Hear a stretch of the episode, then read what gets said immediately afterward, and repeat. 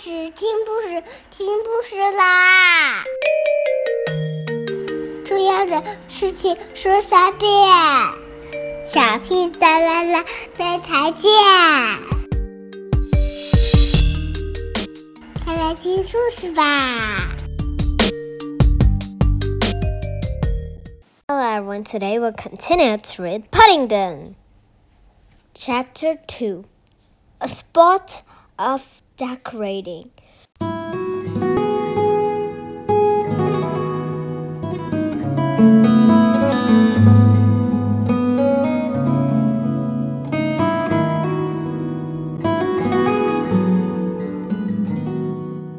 He blinked at all four walls.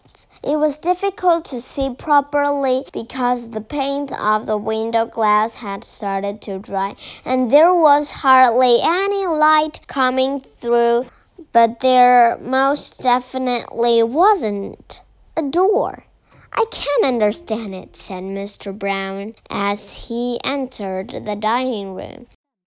I've looked everywhere and there's no sign of Paddington. I told you I should have stayed at home with them. Mrs. Brown looked worried. Oh dear, I hope nothing's happened to him. It's so unlike him to go out without leaving a note. He's not in his room, said Judy. Mr. Gruber hasn't seen him either, added Jonathan. I've just been down the market and he says he hasn't seen him since they had cocoa together this morning. Have you seen Paddington everywhere anywhere? asked Mrs. Brown as Mrs. Bird entered, carrying a tray of super things.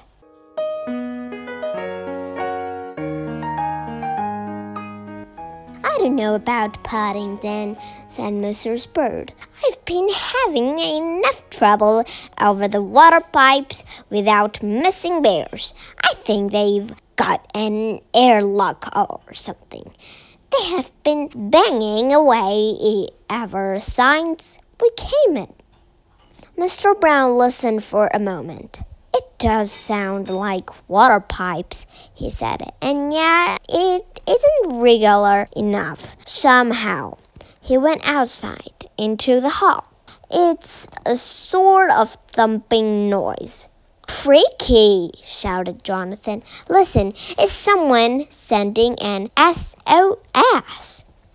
Everyone exchanged glances and then, in one voice, cried, Paddington! Mercy me! said Mrs. Bird as they burst through the peppered up door. There must have been an earthquake or something, and either that's Paddington or it's his host. She pointed toward a small white figure as it rose from an upturned bucket to greet them. I couldn't find the door, said Paddington plaintively. I think I must have papered it over when I didn't decorate it. It was there when I came it. I remember seeing it. So I banged on the floor with a broom handle.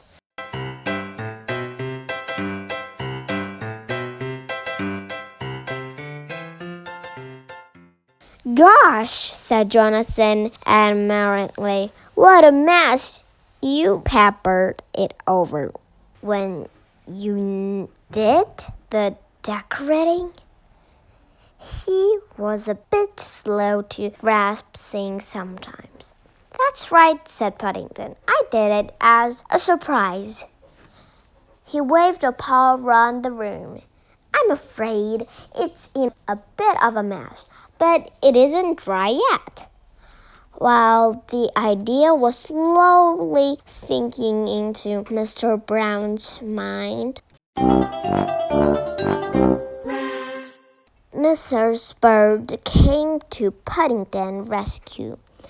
Now it's not a bit of good holding an incast, she said. What's done is done, and if you ask me, it's a good thing too. Now perhaps we shall get some proper decorators in to do the job. With that, she took hold of Paddington's paw and led him out of the room.